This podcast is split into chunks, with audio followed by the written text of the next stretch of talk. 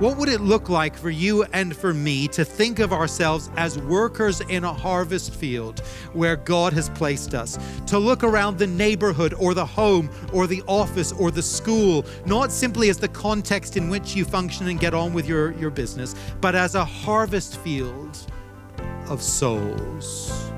Welcome to Encounter the Truth with Jonathan Griffiths. Today we continue a message we began last time, a powerful message, an urgent need. And Jonathan, I think it's so easy for some of us to kind of stay in our Christian bubble, to be surrounded by family and maybe friends and people we go to church with, and, and forget that there is a lost and dying world outside of that little bubble who needs to hear about Jesus.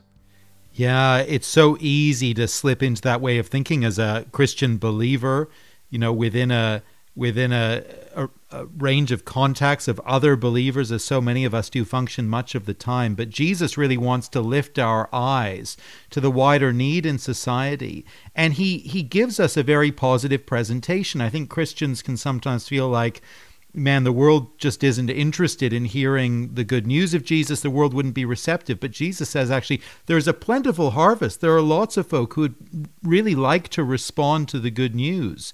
And he he says workers are needed who will go out with that good news. And that really gives us a vision for what we can do as followers of Jesus in introducing others to him. I uh, heard a pastor talking recently about the fact that, you know, as we go out and begin to cultivate a harvest, one of the ways that we then increase that harvest is to send those who just recently came to know Jesus back out into that harvest field. The workers are plenty, but in a sense, we need to go cultivate some workers. I think we do need to cultivate workers, and um, there are there are such huge opportunities, but many of us feel that the work to be done is for someone else to do it. Hmm. And I think as we see the heart of Jesus for our society and for the lost, it's right for us to catch that vision and to think, what what could I be doing? How could the Lord use me as a worker in His harvest field? Well, we're going to continue to look at this from Matthew chapter 9. We're in verses uh, 35 to 38 today as we continue a powerful message and an urgent need. Here is Jonathan. What does Jesus see? What does Jesus see as he looks out on a broken society? A sin stained, pain filled world. He sees a harassed and a helpless people. Sheep lost and vulnerable, torn down because they have no shepherd and what's his response? He's filled with compassion. That's the heart of Jesus. And if we are a people after his own heart, that must be our heart too. That must be our reaction to the world around us, not frustration or antagonism, but a heart of compassion.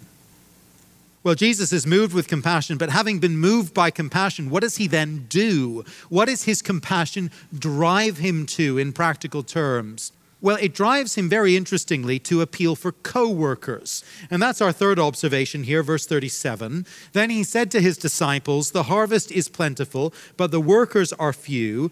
Ask the Lord of the harvest, therefore, to send out workers into his harvest field.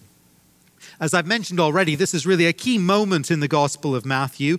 So far, Jesus has essentially been the one doing all the action, sending out the message, performing the miracles, and so on. But now, at this pivot point, he very intentionally begins to involve his disciples in this kingdom project as he prepares to send them out on mission in the next chapter. It is, of course, a basic principle of good leadership that a leader needs to know how to delegate well and appropriately. I'm beginning to learn a little bit about the American Civil War just at the moment, and I'm, I'm finding out a bit about Jefferson Davis, who, as you may know, was the president of the Confederate States during that war. I think it's fair to say that Davis was not considered to be a great leader not particularly strong in his leadership gifts, and some would say that his leadership failings contributed significantly to the defeat of the Confederate project. But in any case, I gather that one of his key weaknesses in leadership was a reluctance to delegate. He, he micromanaged, he couldn't hand things over very easily and very well. See, good leaders, they need to be able to delegate. It's a basic principle. And so, any decent management guru or leadership consultant would look at Jesus here at the end of Matthew chapter 9 and give him the big thumbs up. He's taken the movement as far as he can on his own, and to reach that next stage of growth, he needs to train, he needs to equip, he needs to deploy a team. He needs to delegate to grow and to expand his kingdom. And on one level, that's perhaps true. It's, it's good strategy and good leadership that Jesus is exercising here.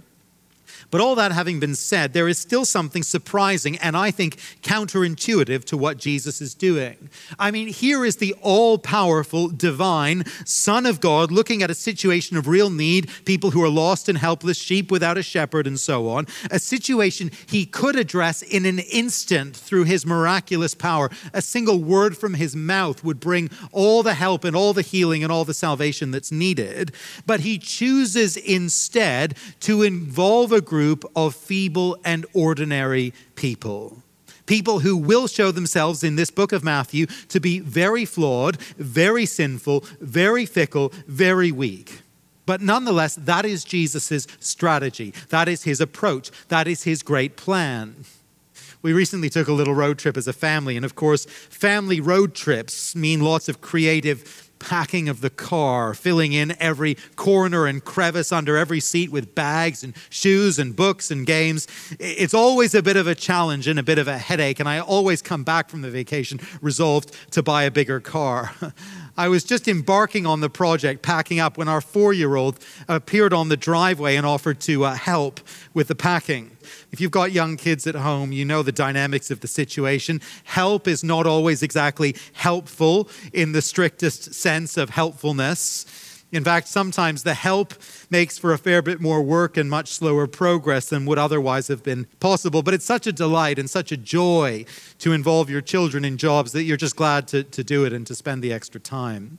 Well, here Jesus involves his helpers. And I think the dynamic is not all that different. He's delighted to involve his people, to involve his followers, even though he could do perfectly well without us. Jesus involves his followers, first of all, in prayer. Notice that he doesn't begin by saying, The need for workers is great, so get out there and start working. We might anticipate he would do that, but that's not what he does. No, he says the need for workers is great, so ask the Lord of the harvest to raise up workers. Get praying, says Jesus.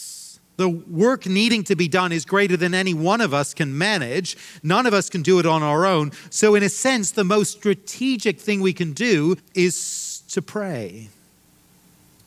I don't want to be unfair here, but I think it's true to say that most of us are pretty inclined to undervalue prayer. I think that's my own inclination. We like to do things. We're activists. We like to achieve things. We like to see results. And prayer feels very much like inaction.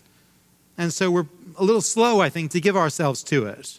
If we're believers, of course, we do acknowledge that we should pray, that it's good to pray, that the Bible tells us to pray. We hear that and, and we, we take it on board, but somewhere in our heart of hearts, we tend to wonder if prayer actually has real value. After all, if God is God, if He is the sovereign one, and He has determined from eternity past what He will do, what impact could our little prayers possibly have? Isn't it just better to get on with the job that God's put before us and not waste our time on our knees? And even if we wouldn't put it quite so strongly as that, we probably demonstrate our lack of confidence in the value of prayer through the feebleness of our prayer life. I often feel that, individually and corporately as well. It's hard to stir ourselves to come to a prayer meeting. We never have to worry about crowd control at the prayer meetings. I'm never up at night in a cold sweat thinking we're going to be overwhelmed at the prayer meeting. It's hard to stir ourselves to pray corporately. It's hard to stir ourselves to pray privately. We find that hard, don't we? To pray daily on our own and to maintain that discipline.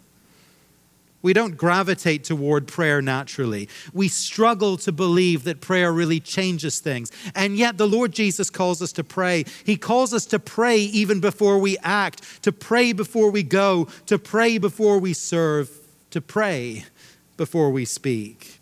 Now, that basic observation, it is a basic observation from verse 38. It doesn't give us a full theology of prayer, an analysis of how prayer works and why prayer works, but it does tell us this much, and this much is significant.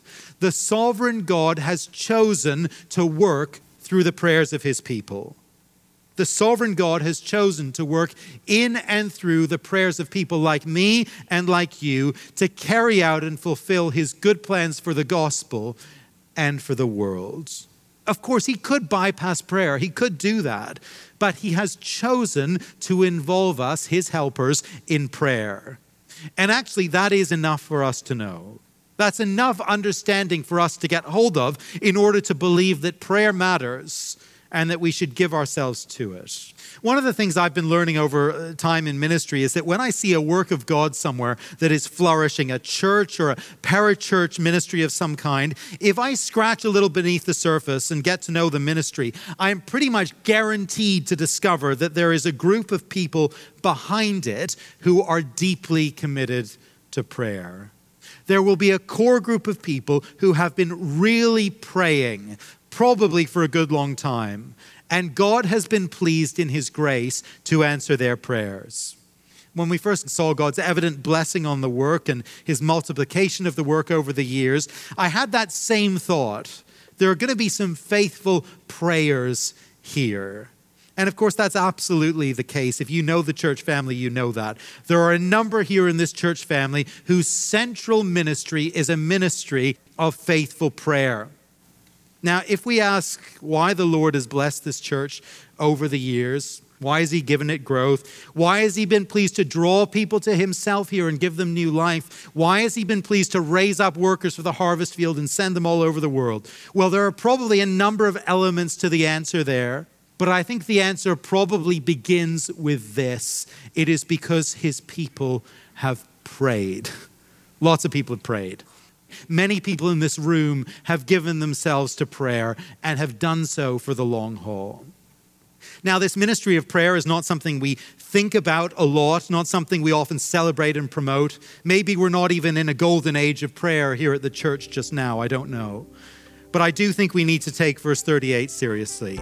Take seriously the value the Lord Jesus places on prayer. Well, we're going to pause right here, but stick around. We'll continue this message, a powerful message and an urgent need in just a moment. This is Encounter the Truth with Jonathan Griffiths, and we're able to stay on the station because of your generosity. It truly is your financial support that allows us to bring you Jonathan's teaching each day. And as you give a gift of any amount, we want to send you a thank you book. It's called The Names of Jesus Experiencing the Blessing of Knowing Him. The author is Warren Wiersbe, a renowned Bible teacher and pastor, and uh, he has put this book together, taking a look at names of Jesus like Wonderful, Counselor, the Mighty God, the Nazarene, the Pioneer, the Lamb, and the Firstborn. And we'd love to send you a copy of this book as our way of saying thank you for your financial support this month. You can find out more or give online when you come to encounterthetruth.org or call us at 833 99 Truth. That's 1 833 998 7884 or encounterthetruth.org. If you joined us late, we're in Matthew chapter 9 as we get back to our message. Once again, here is Jonathan. I came across these rather good words from J.C. Ryle, the famous evangelical bishop of the 19th century.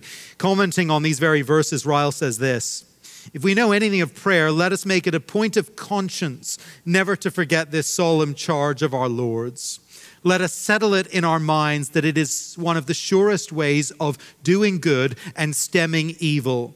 Personal working for souls is good, giving money is good, but praying is best of all. By prayer, we reach Him, without whom work and money alike are in vain. Money can pay agents, universities can give learning, congregations may elect, but the Holy Ghost alone can make ministers of the gospel and raise up lay workmen in the spiritual harvest. Never, never may we forget that if we would do good to the world, our first duty is to pray. The Lord Jesus graciously involves us in his work through prayer. But our involvement doesn't stop with prayer, even if it begins there. The focus of this prayer that we're called to is that God might raise up workers for the harvest field. The focus is actually that the Lord might raise up many of us to serve in that harvest field, to serve, to speak, even to go. And in fact, it's pretty interesting here in the passage that the very people Jesus tells to pray, that is, his disciples, are the same people he will send out in the next chapter to go.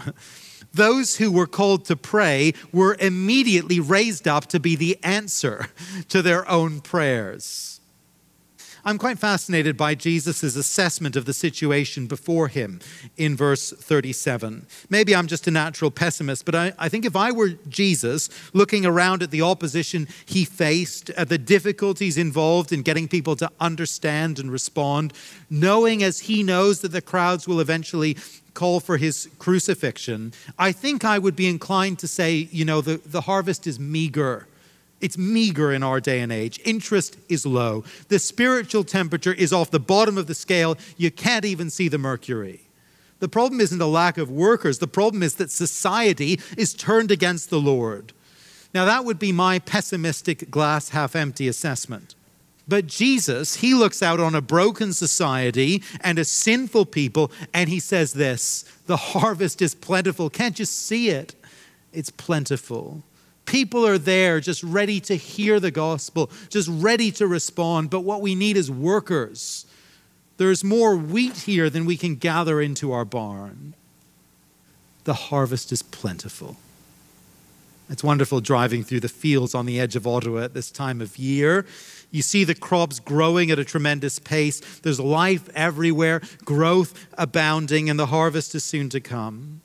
Now, that image, that's the spiritual picture that Jesus paints of our society. Despite all the opposition, despite the fact that people are utterly lost, harassed, helpless, sheep without a shepherd, there's actually a ripe harvest before our very eyes. And the limiting factor is simply this we don't have enough workers to go out. That was the case in Jesus' day, and it's certainly the case in ours. Getting a handle on the scale of the need here in Canada is hard to do.